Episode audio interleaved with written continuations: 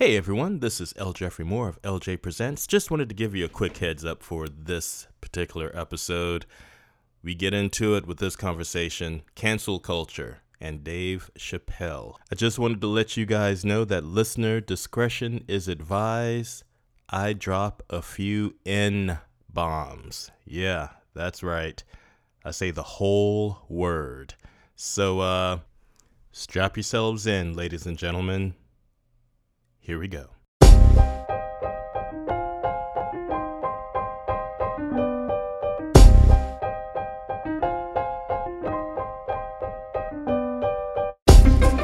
Hello, world, and welcome to another episode of LJ Presents.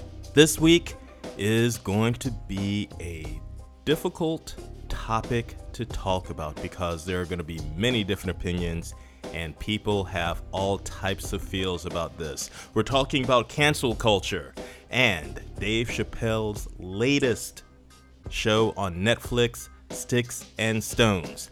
I have a very special guest with me to help discuss all of these things, Miss Cassandra Dallet, host of the Badass Bookworm podcast. We talk about a lot of things. I'm ready to get rid of cancel culture so that we can actually sit down and discuss matters and actually be free to talk about what we want to talk about in a respectful manner. And we're going to start it off with Dave Chappelle's comedy special. He's a comedian. He makes us laugh. So let's laugh together as one. So, cancel culture here on LJ Presents. Okay. I forgot that I was doing that. I thought you were doing that. No, you've got the got the recorder. We are now recording. Okay. Yeah. Are we recording now? Once I get to sipping. Is the red dot like blinking? Does it say record? You know what? Hold up. No, it's recording. The red light is on. This is the record button. This is the red light. Okay. Right. You're still coming out much louder than me for whatever reason. No problem. Well, I thank you. Much closer to the mic. Well, so just turn the volume up just a little bit. No, where is it at now? It's on 9. It's on 9? Yeah. It's okay. Okay. I think you'll hear me. Yeah. You'll feel me. God, Cassandra. I'm going to get a bigger desk. Yeah. As our shenanigans continue, I would suggest getting a bigger desk. I'm gonna get a bigger desk. I'm actually going to get a stand up desk, a desk that actually rises up and down because I like to be able to stand up and do stuff. So yeah. Well, I sometimes move that desk to face this desk, so the person has their own desk. Just to keep distance, because usually I'm the loud one. Well, you know what? Well, I'm finding out now because I'm getting back into doing narrative podcasts, so fiction. So I just did a brief stint on this one science fiction show called The Vast. It's actually pretty cool. You're actually able to get creators who wouldn't normally be able to produce stuff and put it out into the world, like they're actually able to do it in this podcast form, right? So instead of needing a gajillion dollars for visual effects or whatever, it's like this 2-person team. One's the writer, one's the sound engineer, putting together all this sound effects or whatever, and they're coming out with some pretty dope shit. So they found out about me from another show I used to do called Ars Paradoxica. And, they got up with me like a few months ago and I was like, yeah, sure. So whenever you're ready, just send me the script. And so they sent me the script and I did like a cameo for one show. But then I'm going to be in another show created by them. So, but get this, and this is actually going to, I'm going to segue this to what we're actually here to talk about because I'm quasi furious at the moment. But I'm getting tired of anyway. So this character that I'm playing for this next show called the I just forgot it. The The White Vault.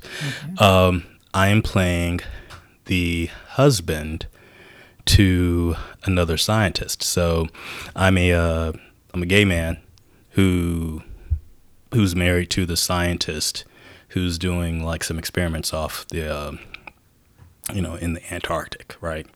So, it's kind of interesting. Just because of the fact that I got the call, it's like, hey, you're playing this. And I'm like, yeah, cool, whatever. Send me the script or whatever, right? But I say all that to segue into why I'm really here, which is this cancel culture. Mm-hmm. Like, I don't know if it's ever going to stop. I actually think, well, from my perspective, because the writing world is super into that, like everybody's writing articles and calling out this or that, and mm-hmm. a lot of writers and poets and stuff have been called out mm-hmm. for bad behavior. Mm-hmm. And so it's been like a scary thing because I've seen young women use it really bizarrely against even like other young women, like mm-hmm. saying they're unsafe. Like if you use certain language, you can. Like how? So like a young poet saying that they felt unsafe and by what? Unsafe because by the behavior of somebody else. Saying that the way they talk to a homeless person or something was made crazy. Them feel unsafe. Yeah, but the language is so heavy, and the way it's used, it achieves like hundreds of people across the country commenting on this thing and saying, "Oh my God, that's terrible! I'm so sorry that happened to you." Right. Which is like some weird thing that obviously people are addicted to because this was not a non-event, right? And then there was another part of it where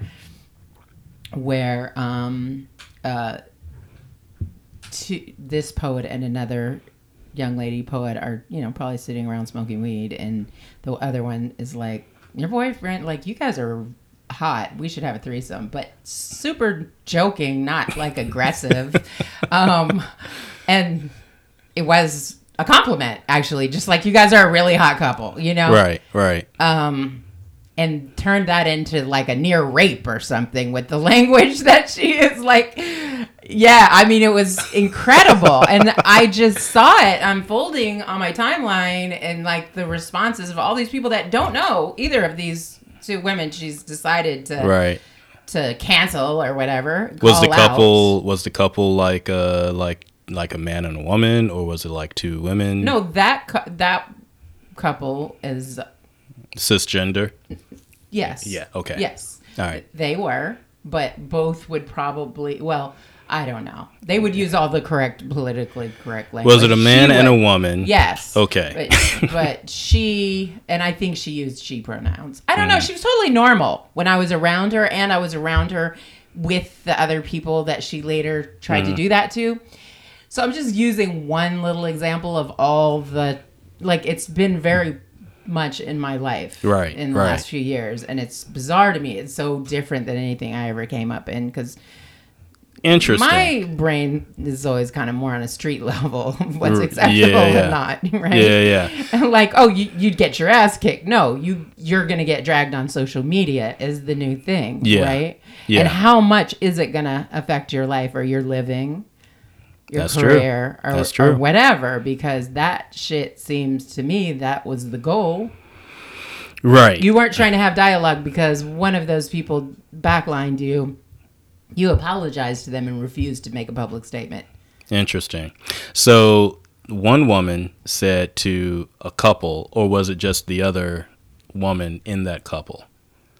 I just want to make sure, because I want to know if the guy was there. He wasn't there Never because knew anything about it. Wasn't there. Is a super cute, but like nerdy. He wouldn't have known what to do. He would have blushed so hard.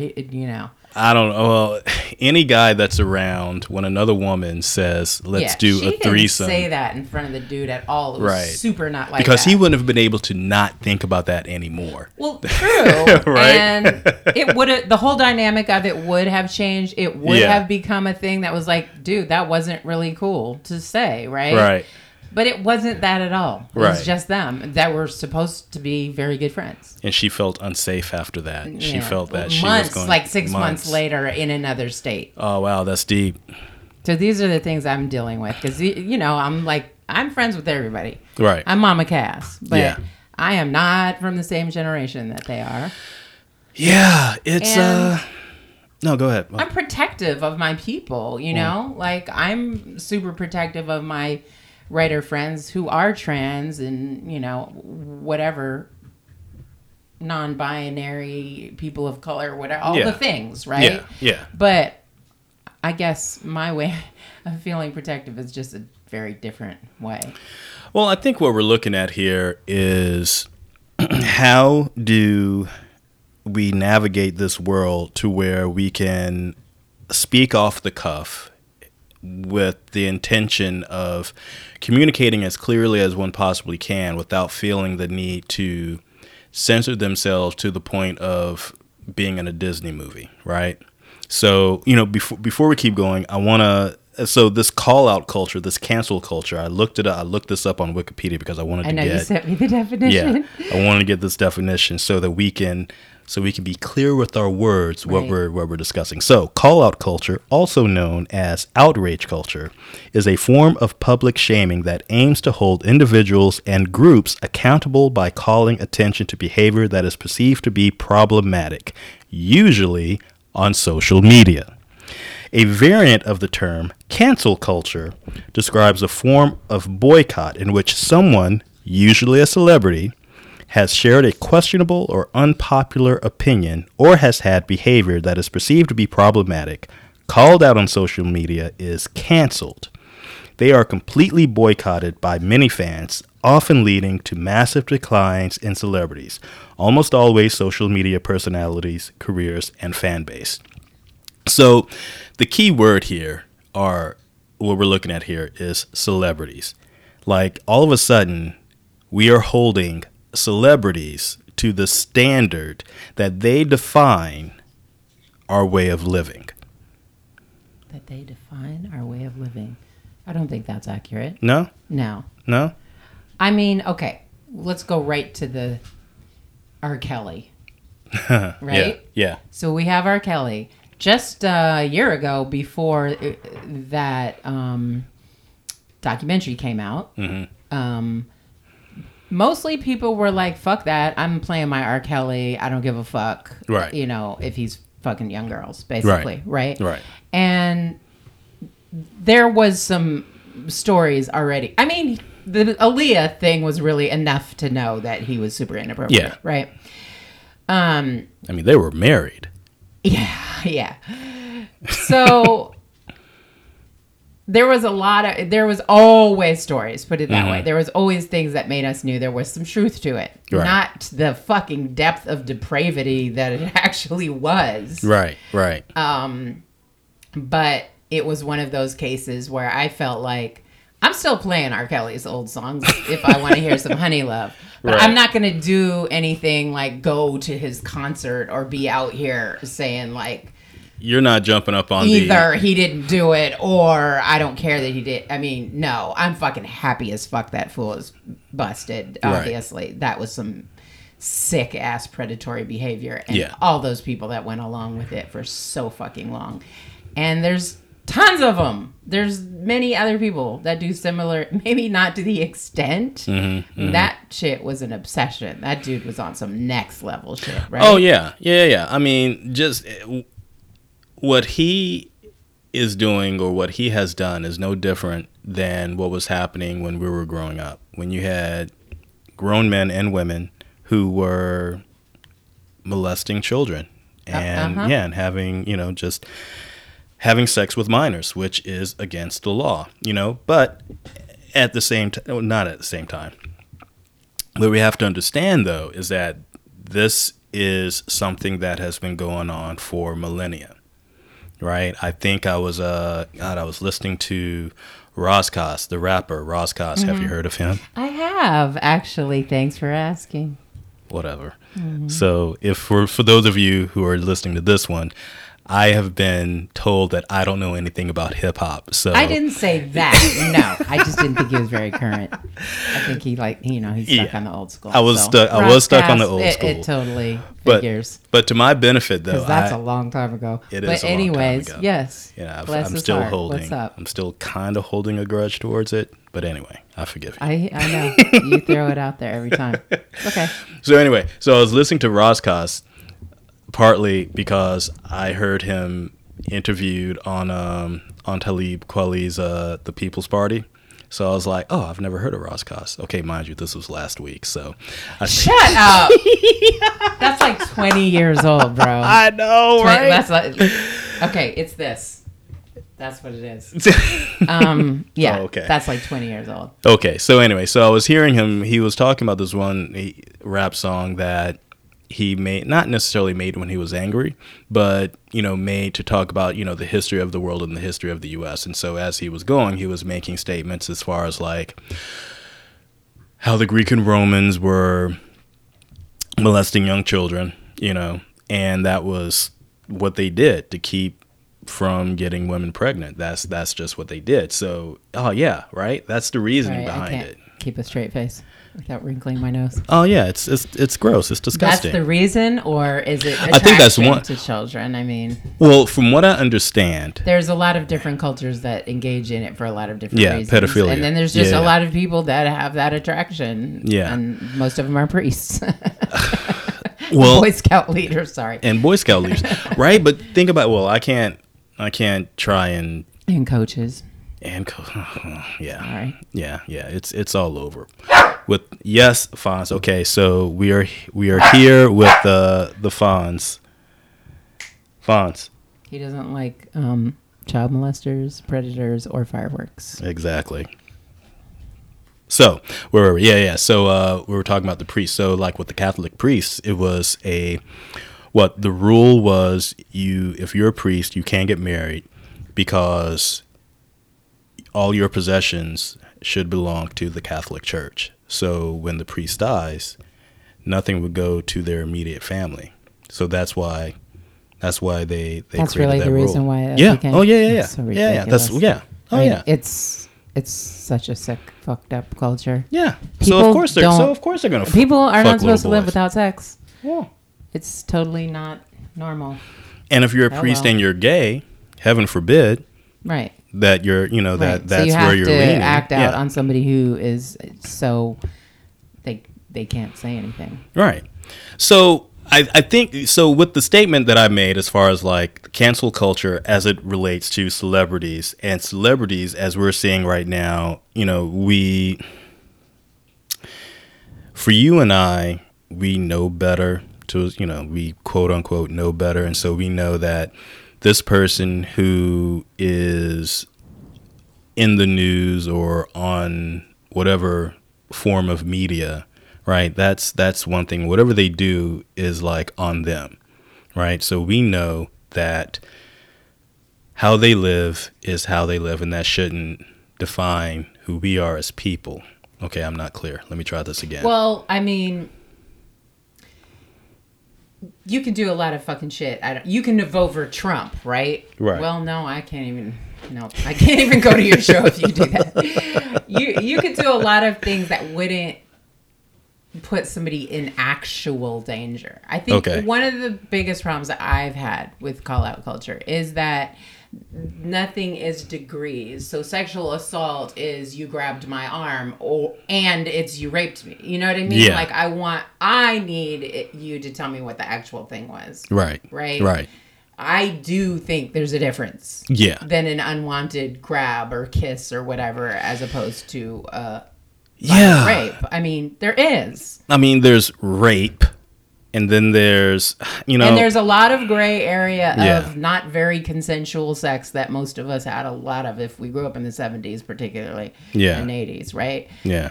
And that's a whole bag of worms. But to me, that just says I don't want large blankets thrown over it. I want to be specific about what it is we're talking about, because right.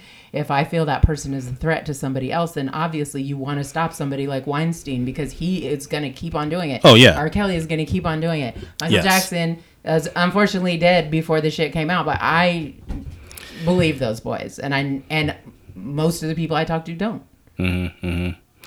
I'm at the point now to where the man is dead. I don't think we're really going to know the truth. I think we all know it, and we always have, and we don't want to know it. But that's just me. Right. I mean, as a person who, you know, we both grew up around Prince and Michael Jackson, mm-hmm. you know, we saw how Michael Jackson, you know, started to veer off on his own path as far as like being, you know, like brown, and then all of a sudden turning into a white yeah it's like, dude, what is up? You know, what's up with that? You know, so I think if anything, you know, we're having to take a look at, in this particular case, Michael Jackson, and seeing how this man got to where he is. Like, whether he molested these kids or not is one thing, but I think the thing that we're not really looking at is how he got to that place. Perspective. I think that's he was a victim of it. Yeah. By his father or brothers or right. somebody, obviously. Right. You know, that shit happens way more than any of us want to admit. Exactly. Right. And Joe Jackson was definitely a nut and super violent and super controlling, and probably molested his son. It's quite possible definitely fucked his head up one way or the other. Yeah And I think that it's just that the whole package, looking at the whole behavior of creating these spaces where it was only kids, and having the parents leave their kids with them, and traveling with a young boy all the time. Like, if it looks like and it acts like, I'm pretty willing to. If it walks like a duck and looks like a duck. I had a podcast on this topic. Yeah. And people were very divided, and it was very divided. The black folks were not going to speak out bad on Michael Jackson. And I thought we had gotten past that part. Right. Like with OJ, right? Like, I'm sorry. Hella sweet ass, awesome dudes have gotten really violent in my life. So it's much easier for me to believe that in a fit of rage and jealousy, we can do something horrific. Oh, of course. And still be that amazing, nice, sweetheart of a person the other times. Yeah. I have certainly got out of my character in a jealous rage and have had it done to me. Right. In somebody that was otherwise like a sweetheart, right? So I look at something like that, I'm like, I can't really say what I think at the time, because I was a white girl in the projects. Lady was like, you need to leave, they're throwing rocks at white people like, right now. I think you need to go. Well, as a black man during that time, like, I distinctly remember, God, I think I was performing at this theme park called Carowinds. And I was on break, and we're on the news, and we see the white Bronco ripping down, I think, the 405 down in LA. I didn't know LA freeways then. Yeah. I do now, but I didn't then. And I'm sitting there. It was my brother's high school graduation. That was during your high school? It was my brother's that night of the white Bronco. And it's just like ripping down the freeway, and it's like, it's O.J. Simpson. I'm like, what the fuck? I mean, I knew he did it. Everybody knew he did it. Okay. Yeah. I think it's just a matter of he got away. Now? Will there come a time when people can say that about Michael? That's my question. You know, because I watched it slowly turn with R. Kelly, where finally it was like, okay, if you watch that documentary, there's no way you came out of that still. Well, I think everybody still knew. Did the shit. Yeah, I think everybody knew, but they just didn't want to say anything. I mean if you're married to Aaliyah, and I think Aaliyah was like, 14, 15 years old? Yeah, she was 15 years old. Then, he has a thing for... They had the principals of the schools on that. They were talking about he hung out outside the high school. They had the cops that worked at the school. Like, I mean, when I tell you, everybody in Chicago damn sure knew. Right. For sure. Right. I mean, my homegirl, he tried to holler at my homegirl. She wasn't but 16 or 17, and invited her to the studio, and luckily she didn't go in. Because she said it was hella young girls there when she got there, and he came out like trying to get her to come in, and she was like, "I'm cool, like I'm good." And she was real cute. She looked like the 14-year-old in the sex tape. Or the woman where he peed on her. Mm-hmm. That one. That one. Apparently, there's many more pee tapes. Like that was the tip of the. There's a lot of peeing going on. That's all I'm saying. What? Oh. Again, he was molested. R. Kelly was molested? By his older sister, yeah. Oh. And so was his younger brother. And when his younger brother tried to reach out to R. Kelly, who was older than him, and say, hey, this is fucked up, R. Kelly told him to shut up. And, like, this is how he dealt with it, where the younger brother was really hurt. And want to know the most fucked up part? What's that? When R. Kelly got busted with that sex tape, he said that was his brother, his younger brother, in the tape. His younger brother, who does not look like him. Mm. Oh, that's right. I remember him saying that. Right? Yeah, it's the victim who was literally just crying and thing like, I was really devastated by my sister doing this thing to me, and then my brother not defending me or believing me or I didn't know what. Right. And then he tries to blame his sick shit on me. Yeah. Woo-wee. Yeah. Yeah. I bet that is probably the mind fuck of the century for him, you know? So what we're looking at here is trauma and abuse on everybody's end.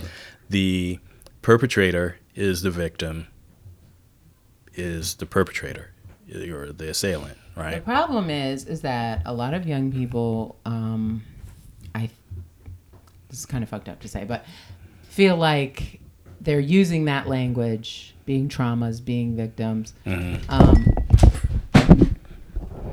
I think Fonz, you and I are going to have words. A little carelessly. What is he, eating my hair clip?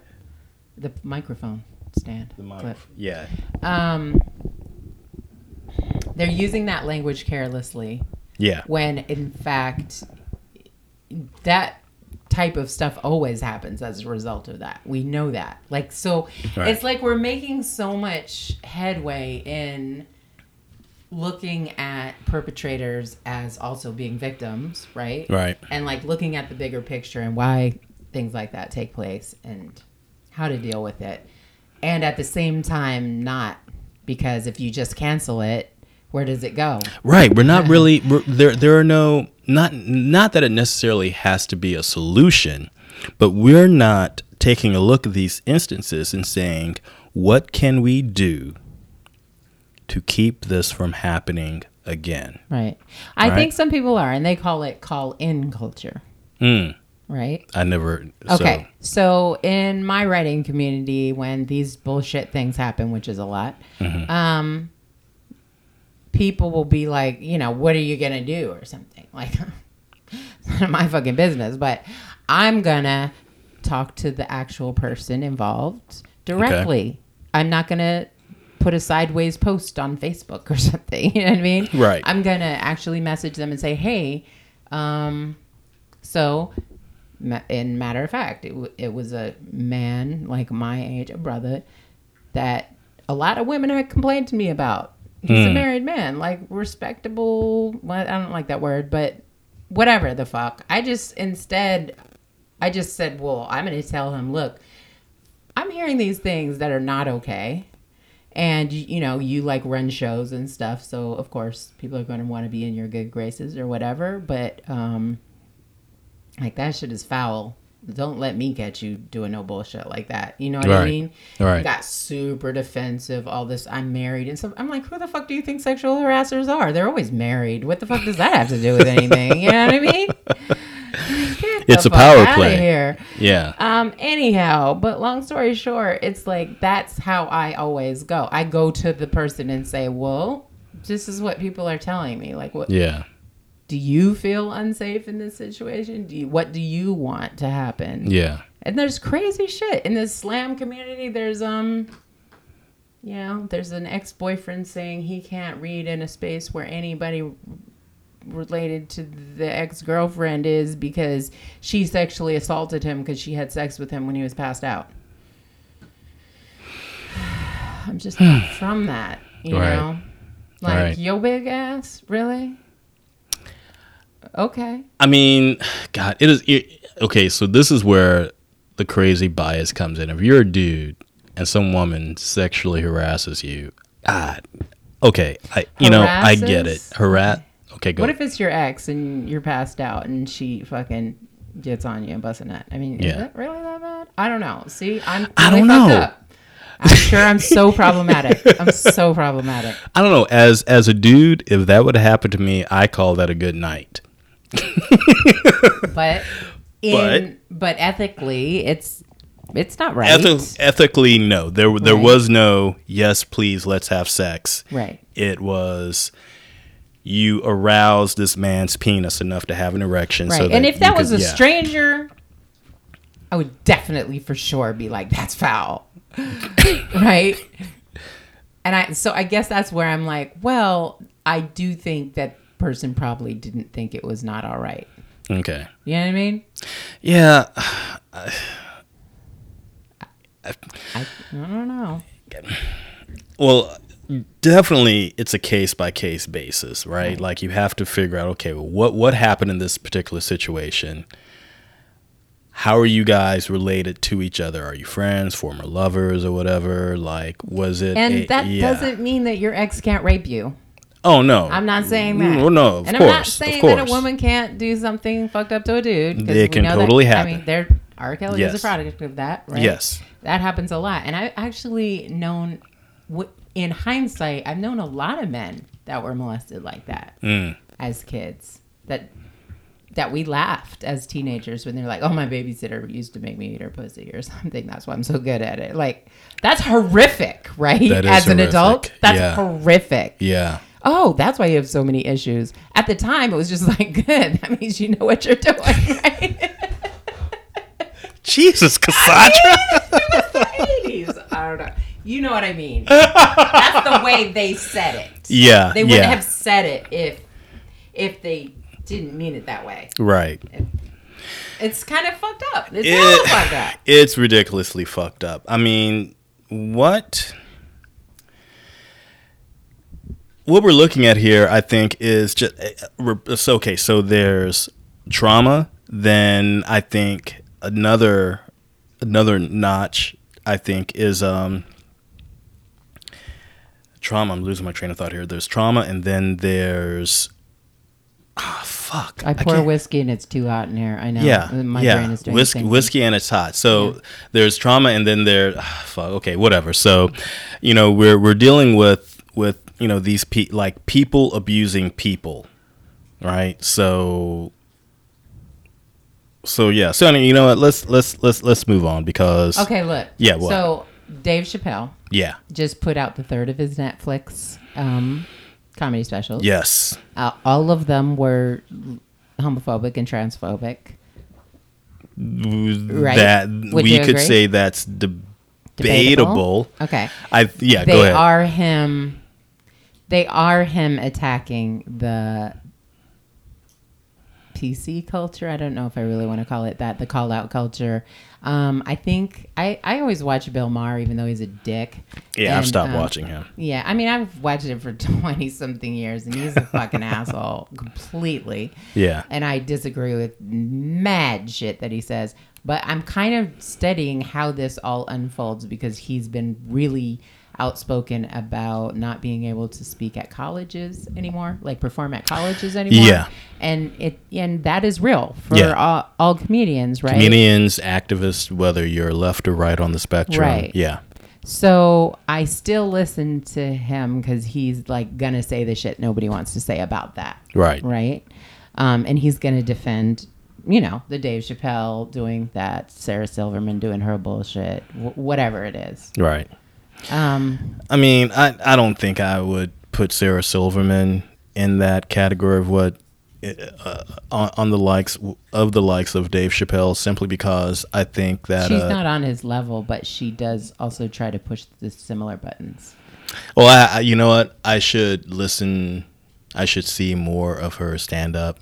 But from what I've seen, I don't think it even compares to what Dave Chappelle is doing at the moment. No, I agree. I agree with that. I totally agree with that. No, he's on a mission. Yeah.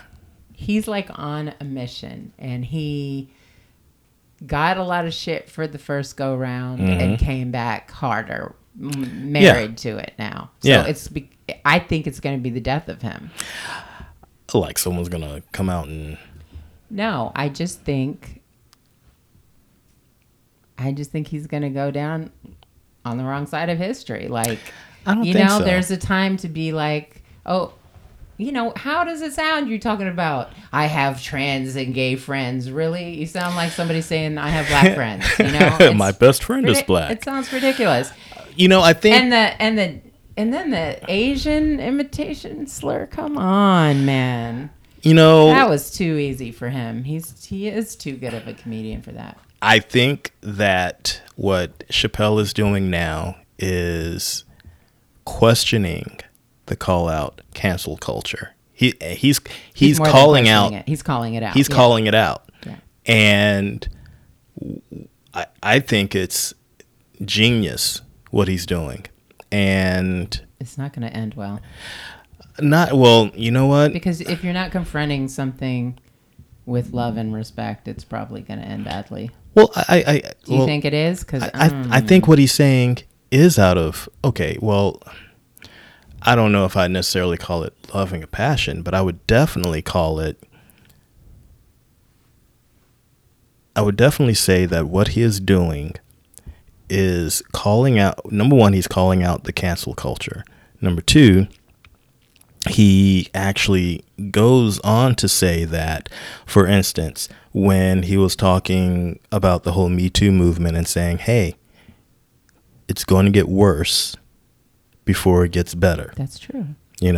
Sure. And he proved it. Everything he said in his last three specials, he called it out and it came to pass. And I'm not saying that, Dave Chappelle is like the fucking messiah or anything like that. But I also think that if you actually listen to his words, like if you're listening to him, I didn't hear any animosity or disgust towards the LGBTs. I think he's attacking the movement and not That's attacking kind of a weird way. You said it like he said it. The LGBTs, people, the alphabet. Oh my God. I almost fell out of my bed like, oh, here we go.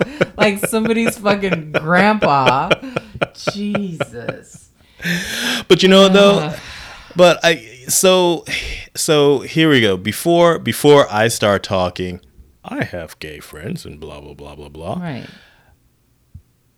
I think there's a big difference between the movement and the people, right?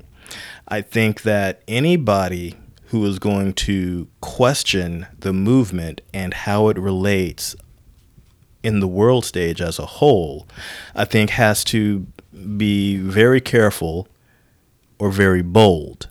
And I think he's choosing to be bold in what he's saying. He's on a free speech crusade. Right. I understand that. Yeah. It doesn't mean that we have to agree with everything he's saying, right? But it does mean... No, I'm telling you that I watch people that I don't agree with at all, but I still want to watch how the whole shit unfolds. Right. I want to see how other people interact with it, and I want to see how it changes over time or doesn't. Right. I think that what he's doing now, this is more than just doubling down on what he was talking about in his last couple of specials on Netflix. I think he's on a mission to talk about issues that actually matter in the world and that he actually cares. But also, he's a comedian and he should be able to talk about... What is he talking about that he cares about that needs to be talked about? Well, I think he's talking about how, he comes right out and says, hey, you attacked my friends, Talking about Kevin Hart? Kevin Hart, Louis C.K. I mean, I don't get why. Here's two very different things, okay? Right. I loved Louis C.K. I watched his show. I watched all of them. Yeah. I love his stand-up and I love his sitcom. You had motherfuckers had to sit there while you jacked off? No. I mean, I don't understand. Super not sad about you being canceled, bruh. I don't understand why. I don't need to ever hear your comedy again. I'm sorry. You are so out of pocket. How in the fuck did you think that was okay? Motherfuckers go to jail. If you were on the sidewalk and you did that shit, you'd have got arrested. So you knew that shit was out of pocket. So wait a minute. So let me get. So I think, well, from what Chappelle was saying, he was on the phone talking to these women, and then I guess he just decided he needed to relieve himself sexually. No, not on the phone. Or did he do a Weinstein? In his fucking office. Oh, he did a Weinstein. Oh, yeah, the come on the plant shit. He was known for this. This is not one person's experience with Louis C.K. He was known for this. If you were sitting in his office, he might say, "Do you mind if I jack off?" If you're a woman or a man? Woman. No, any woman, comic or otherwise, he would say that and did it. And it was not one part. It was like, bruh. Well, yeah. I cannot defend you. That. And I did like you as a comedian at what time? Because he was also very confrontational about shit. Yeah. Right? And I like that, of course. It's comedy. Like, we all come from Richard Pryor and Paul Mooney and Eddie Murphy and all that. And I haven't thrown that completely away. Although I think there's a lot of hypocritical. I mean, don't get me started on Eddie Murphy and now Paul Mooney. There's so many things. Well, yeah, you were telling me about Paul Mooney that I'm still like, okay, so why don't you tell our listeners what you told me about Paul Mooney, where I was just like, is there, like, what the fuck, man? Come on. So, I'm trying to remember the order that it came out, but I think it was an interview with Richard Pryor's security guy. I think I could be wrong with what he was exactly, but he was saying that at one time Richard was so pissed off at Paul Mooney that he wanted to take a hit out on him, and he asked him like, "Well, you know, could he get somebody for $1 million to take him out?" And the reason was because he had fucked his son. His son is an out gay man now, but he was more closeted or bisexual before, but he would have been very underage. The questions that people had is it's pretty unclear. Security guard guy was saying that Fonz. That I think the time frame of Pryor saying that to him was during the filming of JoJo Dancers. So that's mid 80s, right? I was in high school when that came out. Yeah. So it leaves his son well underage still, but a teenager rather than a child. And in those days, it was not unusual that your teenage kids were Or fucking and life. Fucking older. Oh no, I've known plenty of young girls that I had crushes on that were dating like full-ass grown men, and yeah. Most all girls that I grew up with, we all were right. It wasn't even frowned on, honestly. Like from the hippie culture, it was also like it was cool, super whatever. Yeah, gotcha. But that's another podcast. So I guess TMZ caught up with Richard Pryor Jr. And like asked him about it, and he didn't name Mooney. He just said, "Well, yeah, some stuff happened, and no, it couldn't be consensual because obviously I was a child." And I went back and watched like a more in-depth interview, but he is not saying a lot. This is not because he's trying to bring this up or anything, but Paul Mooney just canceled all his tour dates and is at home with his family, and he is married to a woman, and you know, all the comments on social media are like, well, he always did act kind of gay, which there is certain mannerisms from a different era that would read that way to my era, you know, definitely. So, I mean, are we assuming that it was Paul Mooney he was talking about? We're not assuming. No, we know this for a fact. We know this from the security guard saying so. So that's hearsay. Okay, so what we're saying is allegedly. But Junior didn't say it wasn't. The way he responded was like, yeah, that happened and I don't want to talk about it. Okay. That's definitely the way it read. So why are we talking about like this? Why was it brought up? I don't mean to cut you off, but why are we talking? I saw somebody post Paul Mooney's canceled. Hmm. Well, no. Okay, not from your standpoint. I'm talking from the standpoint of why are we going back?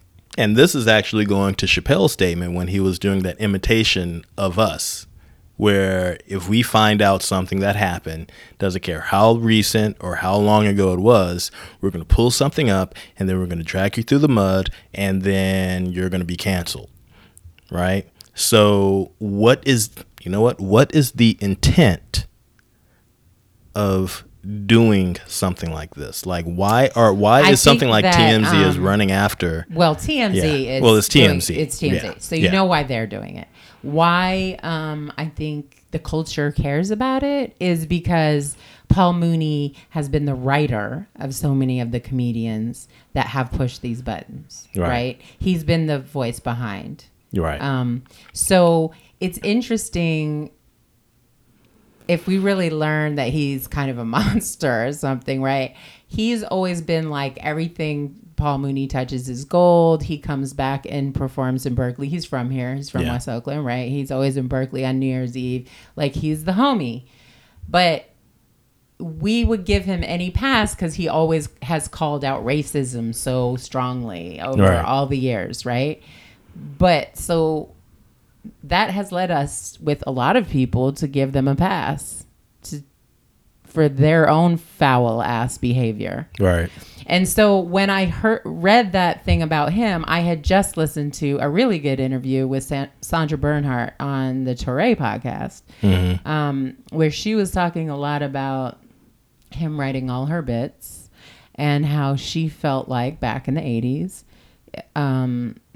he had her saying the N-word loosely, but she felt totally justified in that because Paul Mooney wrote and gave her the go-ahead, right? Yeah. So, you know, that's like Ted Danson getting blackface put on by Whoopi Goldberg. Because Whoopi Goldberg did it, so it would be okay, but it fucked him up, right? It was a bad, stupid-ass move.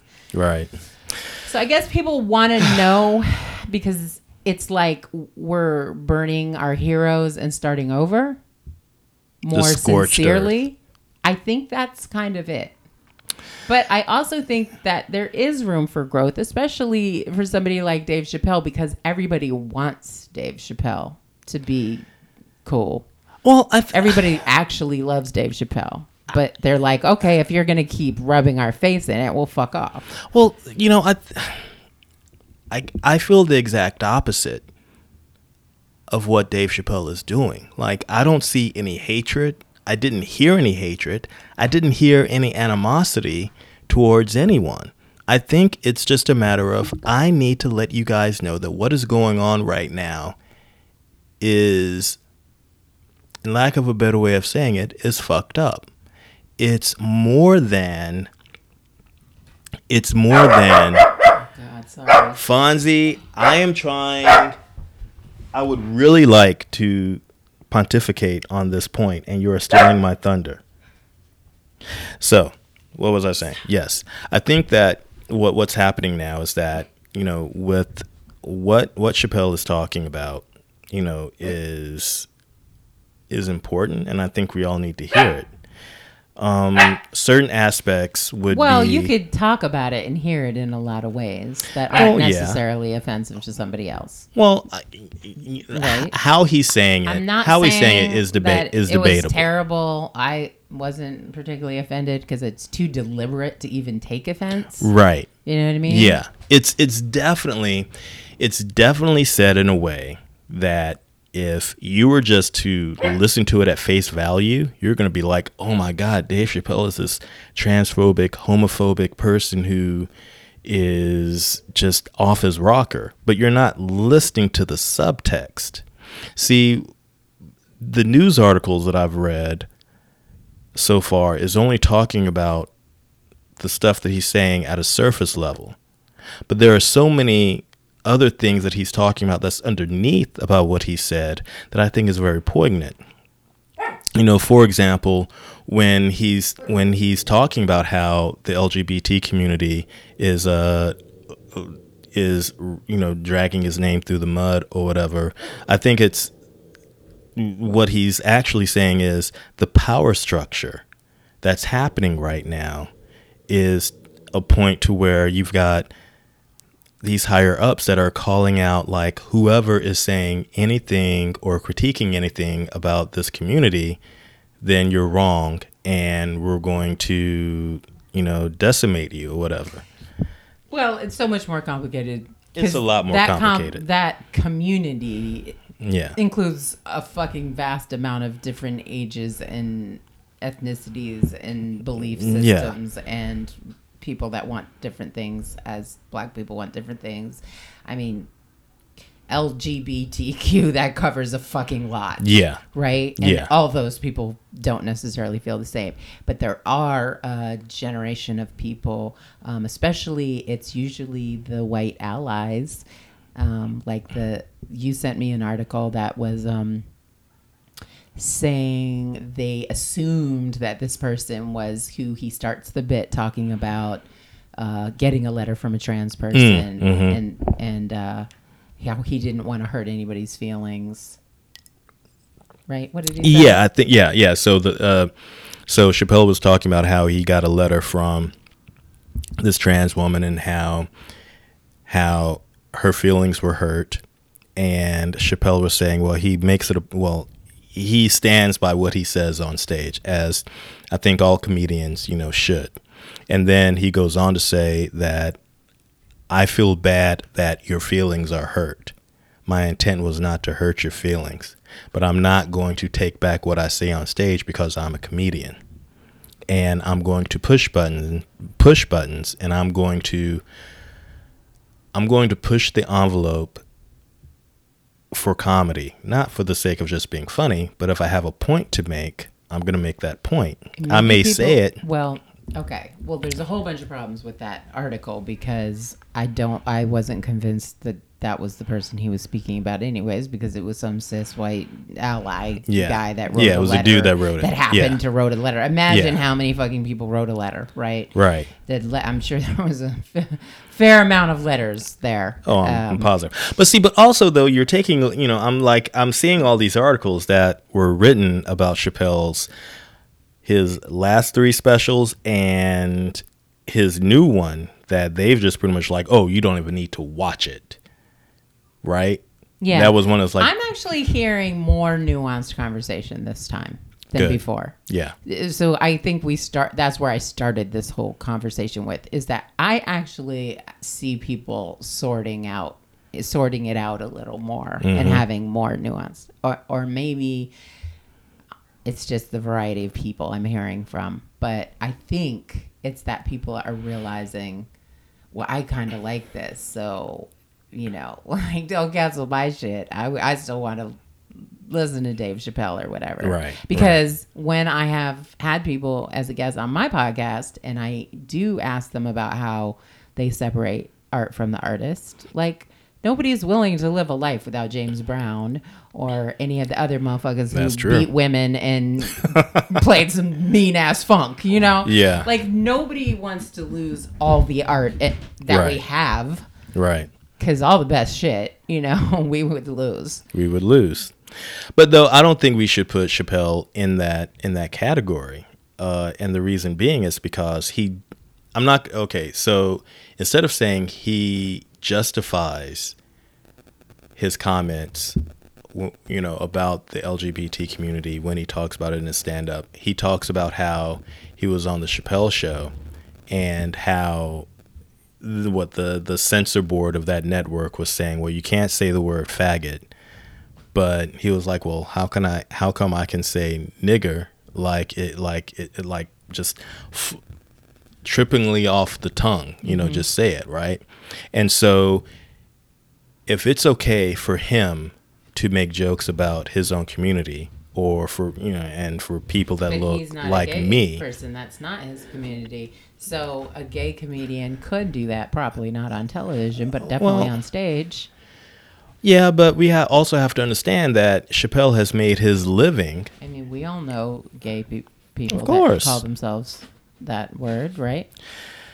Yeah, jokingly, just as you have some black men and women who say nigga or nigger. I don't, you know, I'm saying it now, but I'm saying it to prove a point, but I don't say it. It's not in my... Fonzie, if you're going after my hat, I swear to God. He's getting ready to nestle down. Okay. You can nestle down. It's a process. That dog. I love him. Yeah, whatever. I totally love him. Okay. So he's made it a point to be able to talk about everybody, right? The Chappelle Show was a show that really, I guess, you know, if I can say this broadly, was made to bring people together through comedy. Was it? Yeah. I mean, Dave Chappelle, before that show, his audience were white. Dave Chappelle played the Warfield every year to an audience of white folks. I never heard about Dave Chappelle from black people. And I went to Black Comedy Explosion every fucking New Year's Eve for years. Okay. I knew Paul Mooney and everybody else. Well, I mean, he was on Def Comedy Jam. He got that show and he became, yes, big to everybody. Okay. He did. But he before that, his audiences were white. All right. I don't know what that means. I don't know what my point is. I don't know what his motivation was. Mm-hmm. Was it to bring people together or was it to poke into sore spots? Well, if we're being honest with ourselves, the times that I've seen every episode of the Chappelle Show, but mm-hmm. you know, like who can forget like the black white supremacist, who can mm-hmm. forget like, you know, the gay Klansmen, who can forget, you know, super much funnier than the now, I have to say, because this shit, fuck, much funnier pre-Trump era. Oh yeah, right, yeah. But you know what though,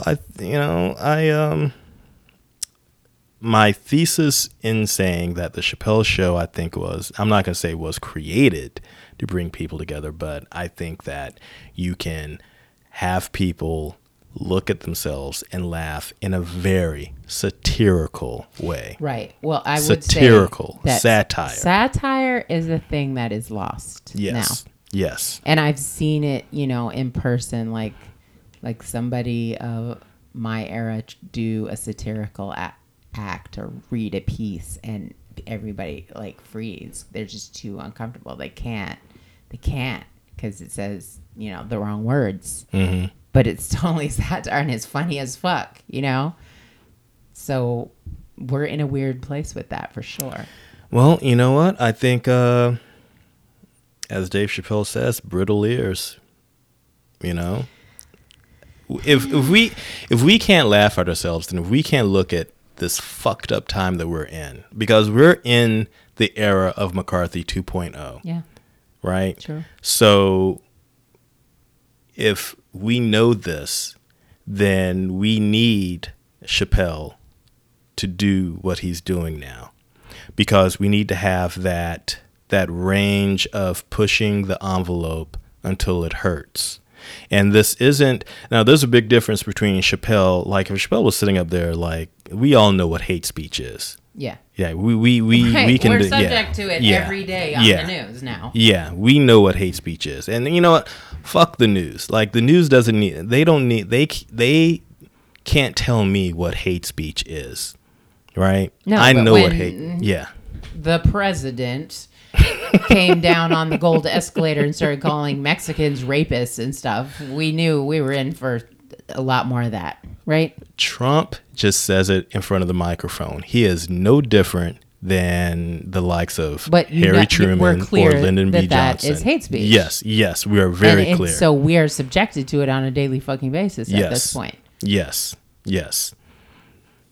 White folks are just now getting the memo on this. Yeah. You know, so there's a big difference between, you know, Trump running around saying, you know, Mexicans are rapists, and Chappelle running around making jokes about the trans, community. No, I'm not saying that. Yeah, I know you're not saying that. Yeah. I'm just being clear that we're subjected to hate speech every day now. Definitely. We are definitely. Right. Yeah, we definitely are. Yeah. My main target wouldn't be to worry about Dave Chappelle when he's talking about on the comedy special. Right. But it does, there are implications that will affect us long time with the cancel stuff. And also, so what do you think the definition of transphobic is? I think... Because... Well, if we were to... Well, people just are called transphobic if they say they're not attracted to a trans person. And that doesn't... I don't think that makes any sense.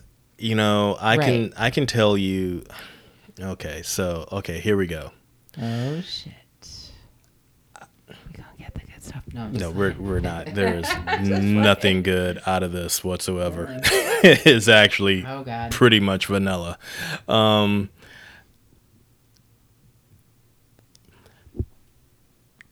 I would consider myself to be a friend or an ally of whoever is being marginalized or who feels as if they have the man with their boot on their neck. No one should be oppressed in the fact that they shouldn't be able to do what they need to do in order for them to make it day by day, right? Mm-hmm. That's pretty much been my modus operandi ever since I can remember. It just makes sense for me. If you feel as if you need to be attracted to the same sex, dude, or hun, whatever. It's not. I don't care. It's not affecting me. I want you to be happy. If you feel as if you are in the wrong body, if you're up somewhere in heaven and you got in the wrong line by accident, right? If you're in the male line and should have been in the woman line to come down onto this planet or whatever. Do you come from heaven? Is that a thing? Well, I'm just saying metaphorically. I'm just saying if you're up we know that universe, people are born in the wrong body. Everybody somebody that it was quite clear that they were going to be who they were. And no amount of penises attached or vice whatever was going to change it. That's who the fuck they were. Right. If you feel that way, who am I? Who am I to tell you that you shouldn't do what you need to do in order to feel right? You also shouldn't be transphobic because if you don't want to fuck that person, I don't know. Well, I don't know if I'm... You know what? Okay. I'd like to know what the definition is. All right, so I am a straight male, period. Sis. Oh, God, I know. Okay, fine. Yeah. I am a cisgender male. I am a straight male. I am a guy that I am attracted to women. Now, if I was to meet a woman and they were to tell me that they were a trans woman... I don't know. I honestly don't know what I do because I would like to think that I could tell if you were, or if you used to be. Well, listen. All I'm saying is this. I'm with you. I will fight for your right. I believe that lots of people would have. But does that... Not they cared, and then they fell in love with a person. Yeah. And then that's the person, and they love that person, or they were attracted to that person. That's great. And that is the fact. That's great. Every day. Awesome. Yeah. Have I gotten to that crossroad yet? No. Do I think I would? I don't know. Right. I don't know. I can tell you right...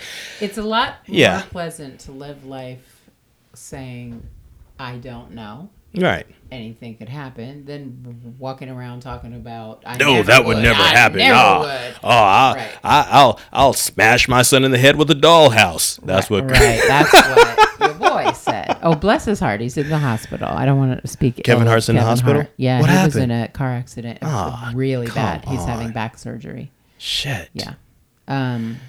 Well, shout out to Kevin Hart. You don't know us, but we hope you have a speedy recovery. Yeah. Yeah. I mean, when Kevin Hart, who's not all that funny, doesn't really push the envelope, and he's not doing something because the mold tweets, it's like, wow. But see, yeah. But at the... But what we're talking about really fucking shitty. It was shitty. Really fucking shitty. It was, but he grew. Any of us that are parents, did he? Well, the black community has a thing with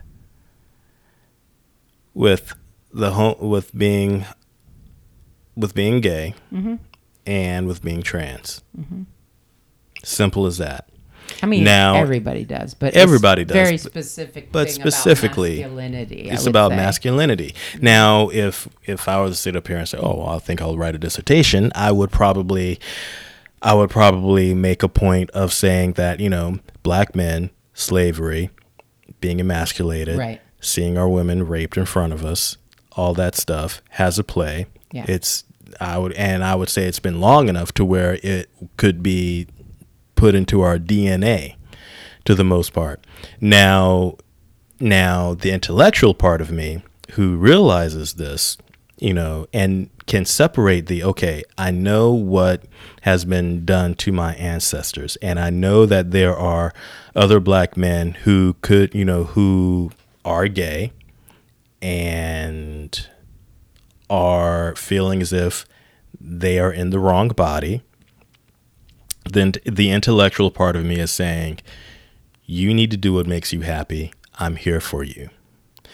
If I'm honest with myself, I can say that I'm a little bit afraid of that because that is not my norm. I am not wired that way, right?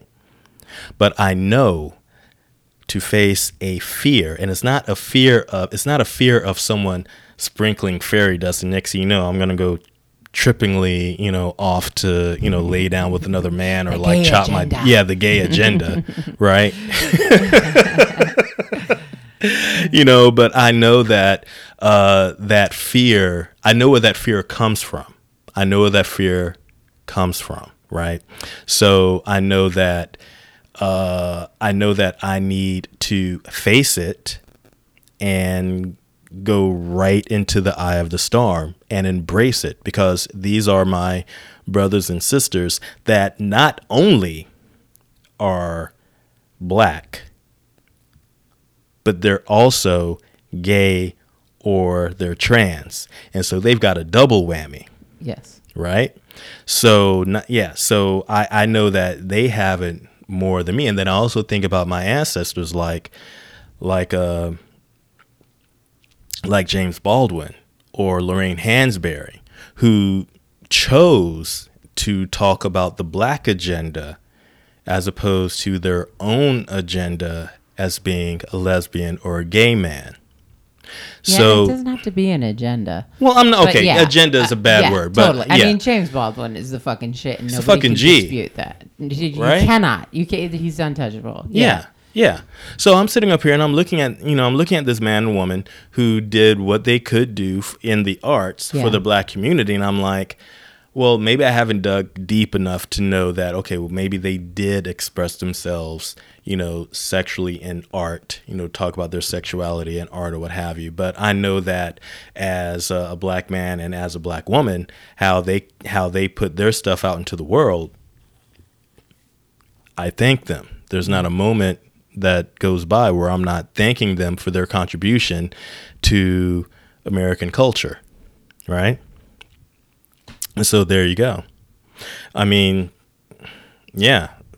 I mean, it's fear, and it's not a fear. Yeah, there's a difference between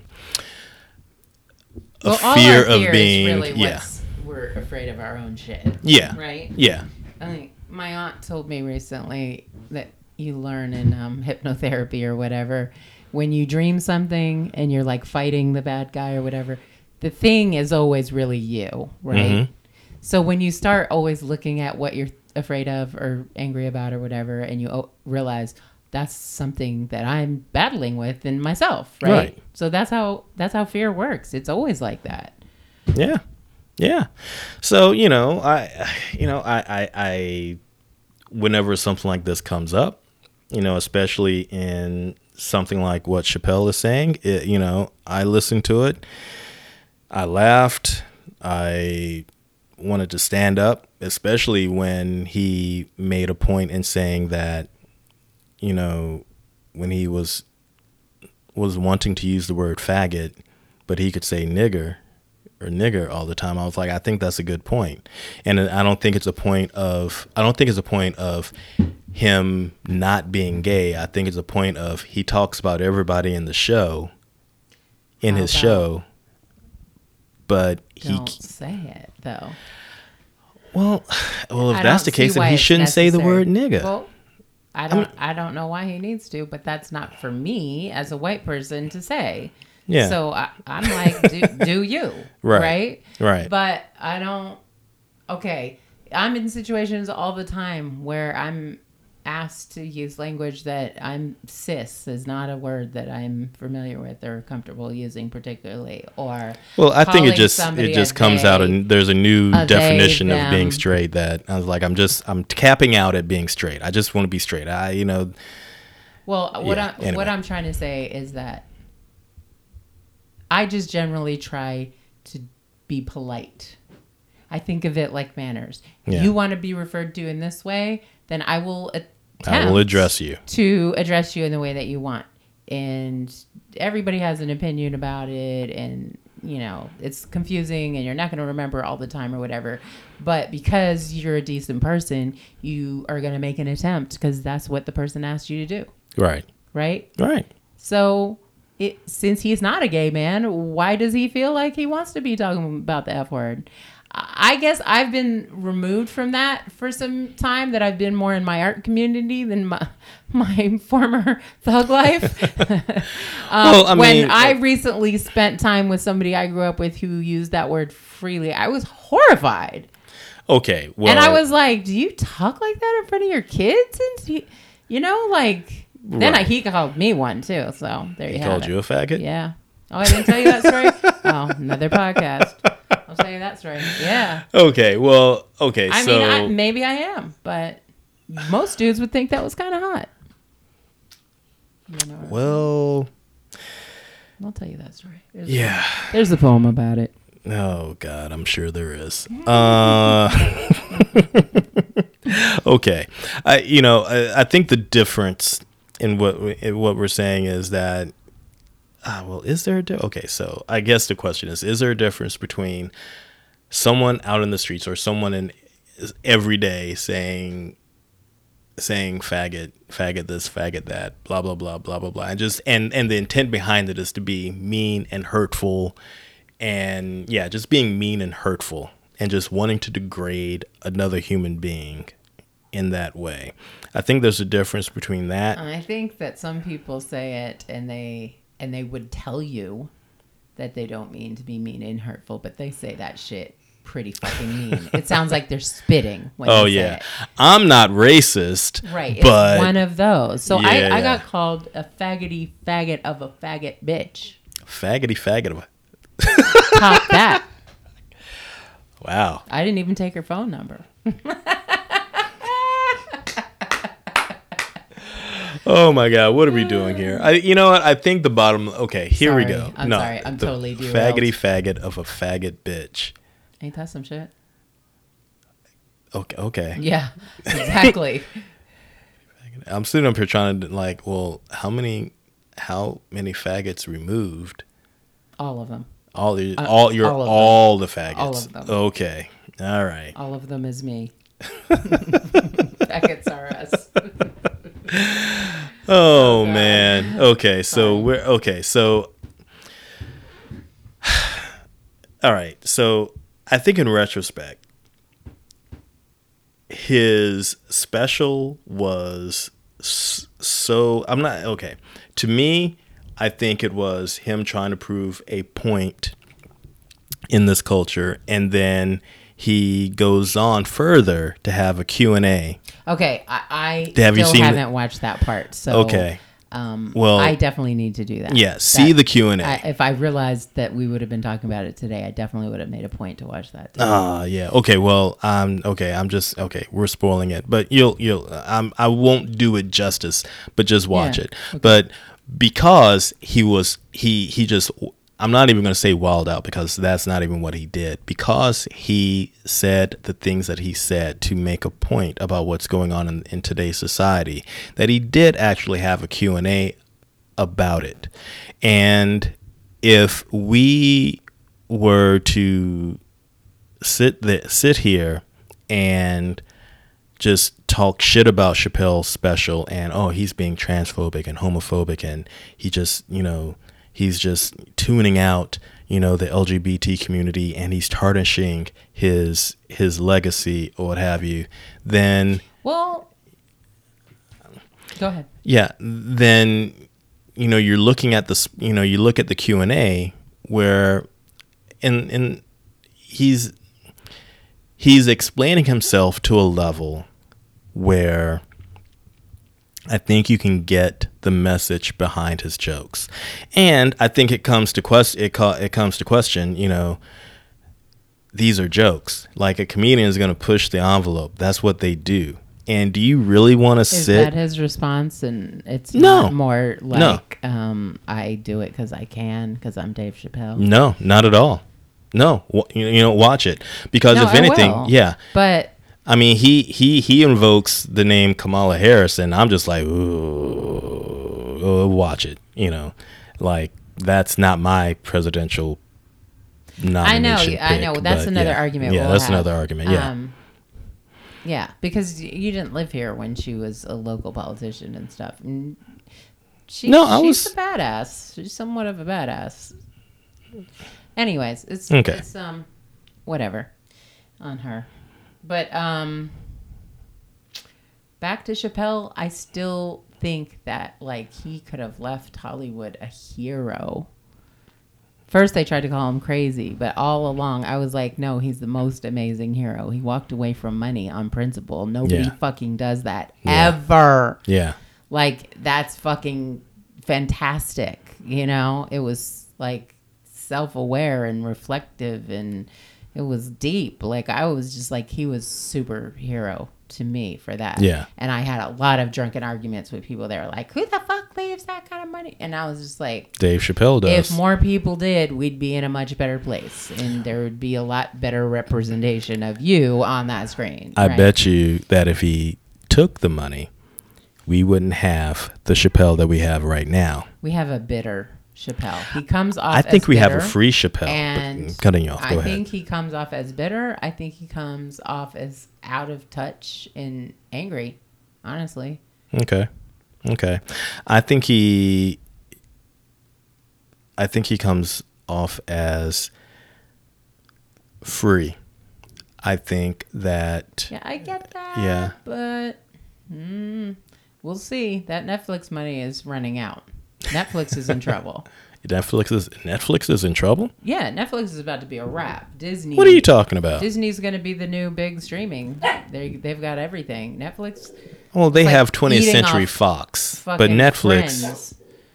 Netflix is in deep debt from making all that content. They cannot make enough content to make money instead of spend money.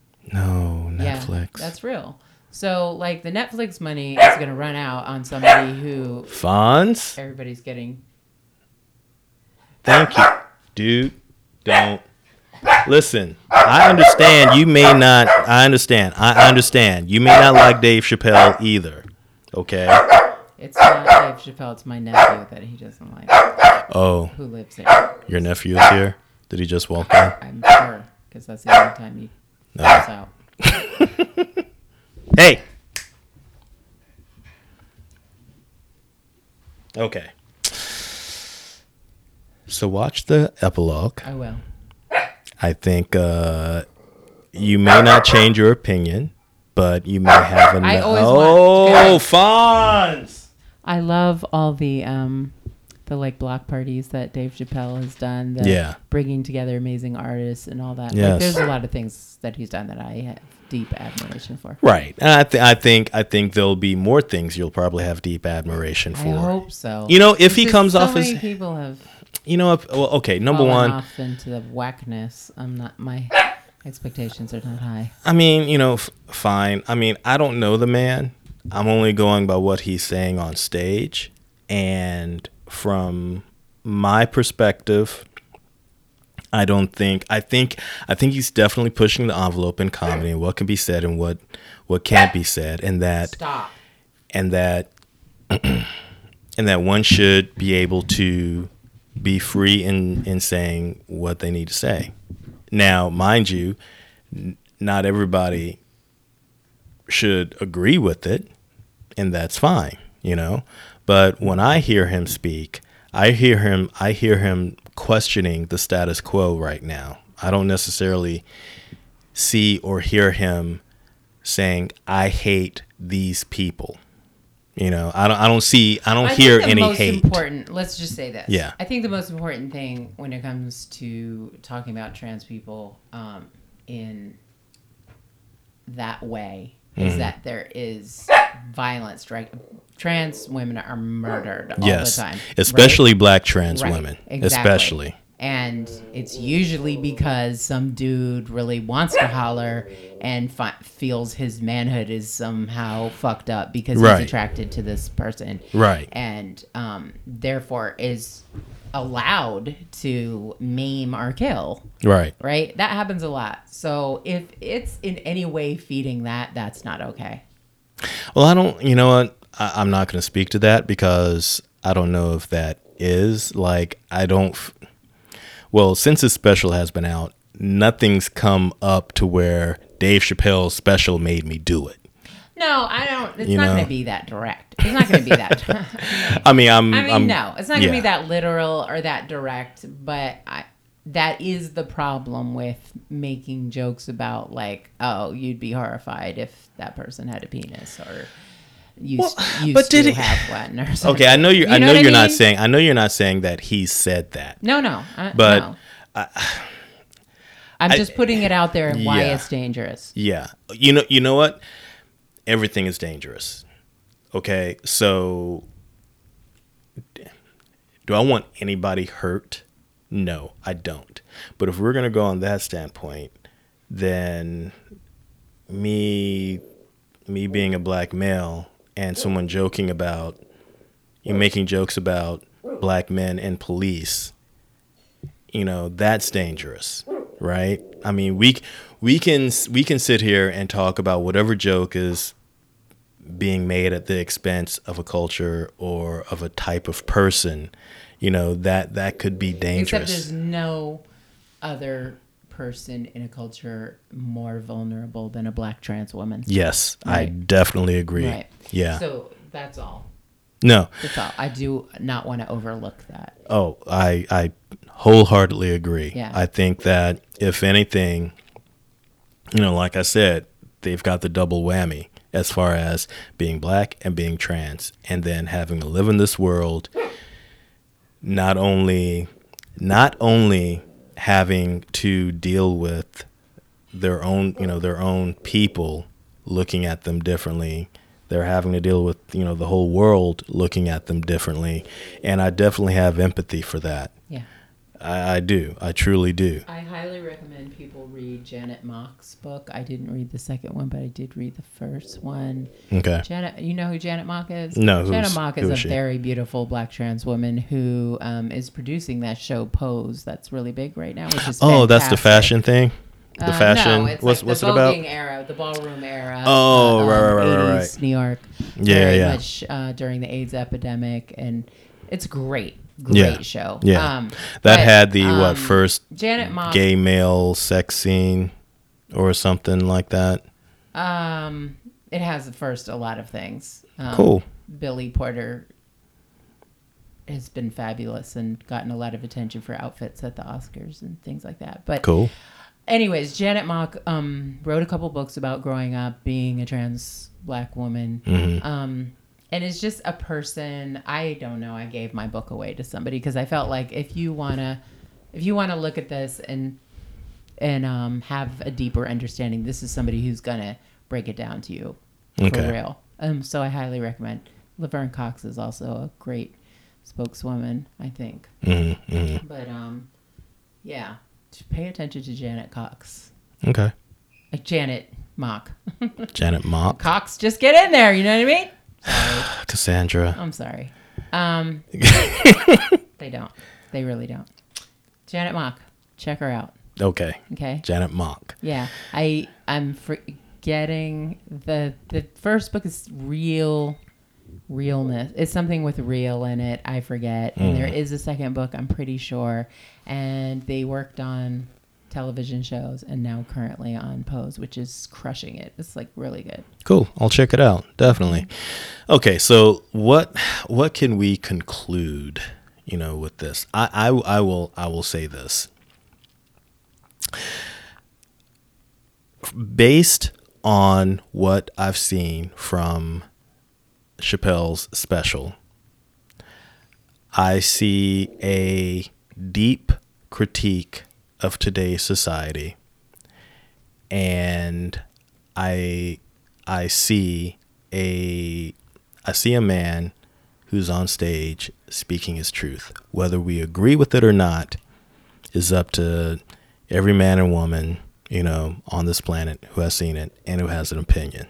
We don't have to agree with what he is saying, but I think we do have to agree that he is speaking his truth. From my viewpoint, what? Is he speaking his truth or is he trying to push buttons? Two things. He's speaking his truth and he's pushing buttons. That's why I called it trolling. Is because I don't think he's trolling. Oh, he's definitely trolling. Nah, what? 100%. Oh, come on. He's a comedian. There's a big deal. Okay, there's a difference. He could have written. There is a difference. There's on many things. There is a difference between someone online saying, "Oh, you're gay. Oh, you must suck a lot of cock because you're gay." And that's a troll. I'm going to talk about the alphabet people. Come on. It's a full-on troll. Come on. Well, okay, but we don't know the other side of that. Maybe there's no such thing. Maybe the quote-unquote alphabet people. Maybe the quote-unquote alphabet people were attacking him. Okay, so listen. Attacking, critiquing. Critiquing. Right. Let's be real. Maybe critiquing, or you know what? Okay. Nobody actively went after his paycheck, other than saying, "I wouldn't watch this. I find it offensive." And you that's surprising. How come the cancel? You know what? That's actually a very good point. How come the cancel culture didn't try to cancel Dave Chappelle? Well, they may have. I don't know. I don't know. I don't think they can. I think there's a grudging respect, like that's fucked up, but it's Dave Chappelle. I don't have to watch it. I think it may sound. I'm not going to. So right. My feed is definitely full of people saying, I watched a couple minutes and I was like, fuck that shit. I'm not watching it. Okay. Yeah. Perfect. That's them. And you know what? I think I could be coming, because I'm none of those things. I'm not a gay man. I'm not a trans person. I'm totally looking at this from a straight male point of view. Right. So, I'll say that. Boo. Okay, maybe that's the one privilege. Are you really taking a picture of you in the Fonz? The Fonz has been wrecking my podcast all night. And you sitting up there encouraging this behavior? See, this is what I'm going to call out right now. Fonz definitely has privilege. Oh, man. Okay, so you're not talking about me having privilege. You're talking about the Fonz having privilege. Oh, I was just fucking with you. No, okay. Well, thank God. Thank God. I've got privilege now. I can have a privilege. Can I have one? Well, can I have one privilege? You cannot. You cannot speak for gay or trans people. No. Well, I can't. I don't know what that means. Right. I can if you say, hey, Jeff, I need your help. Can you spread the word, you know, about, like I said, I don't know what it's like to be gay. I don't know, but I will be there. I will be there for you if you need help, like, period. Like, I will. You know, we may agree to disagree about what Chappelle is saying or what he has said or whatever, but I'm there. You know, I think that as, if anything, I think as a black male, we have that empathy.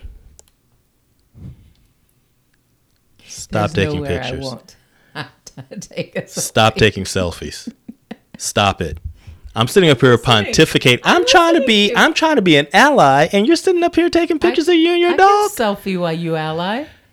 The two things are not mutually exclusive.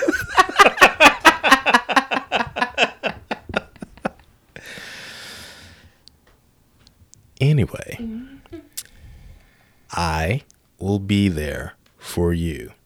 Period. Simple as that. We can agree to disagree about what Chappelle is saying right now, but I'm there. Cool. It works for me. That's good. I can't speak for anybody else either. You know, yeah. It works for me. I'm a curious mind. I want to know what people are mad about. I want to know. So I'm going to watch and listen to all the things, all the sides of it. I think if anything, there are things where I'll be like, I can't do it. Turn it off. There are. Yeah. That's not one of them. Yeah. Yeah. I think if anything, I think Dave Chappelle is the last person we need to cancel. Dave Chappelle is the last person we need to cancel out. There are so many other things that we need to put our focus on than this. And from what I've sent you and the articles that I've seen like cis white men talk about, oh, don't watch Dave Chappelle, you know, and I'm just like, shut up. Yeah. Shut up. You don't know what you're talking about. That's how a lot of these discussions take place. This is true. And I think if anything, I think the bottom line is this. And I know we're going to wrap it up. We are looking at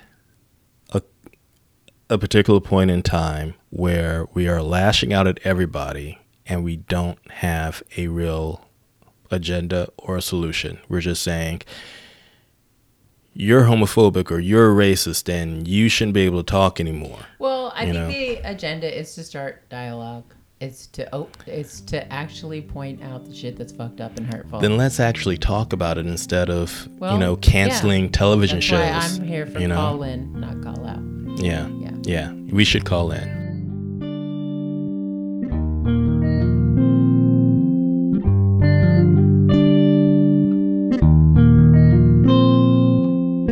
Thanks for tuning in on another episode of LJ Presents. As always, you can find me on my website at ljeffreymoore.com, Twitter at ljeffreymoore, and on Instagram at ljeffrey.moore. Make sure to check back next week for another great guest. See you then.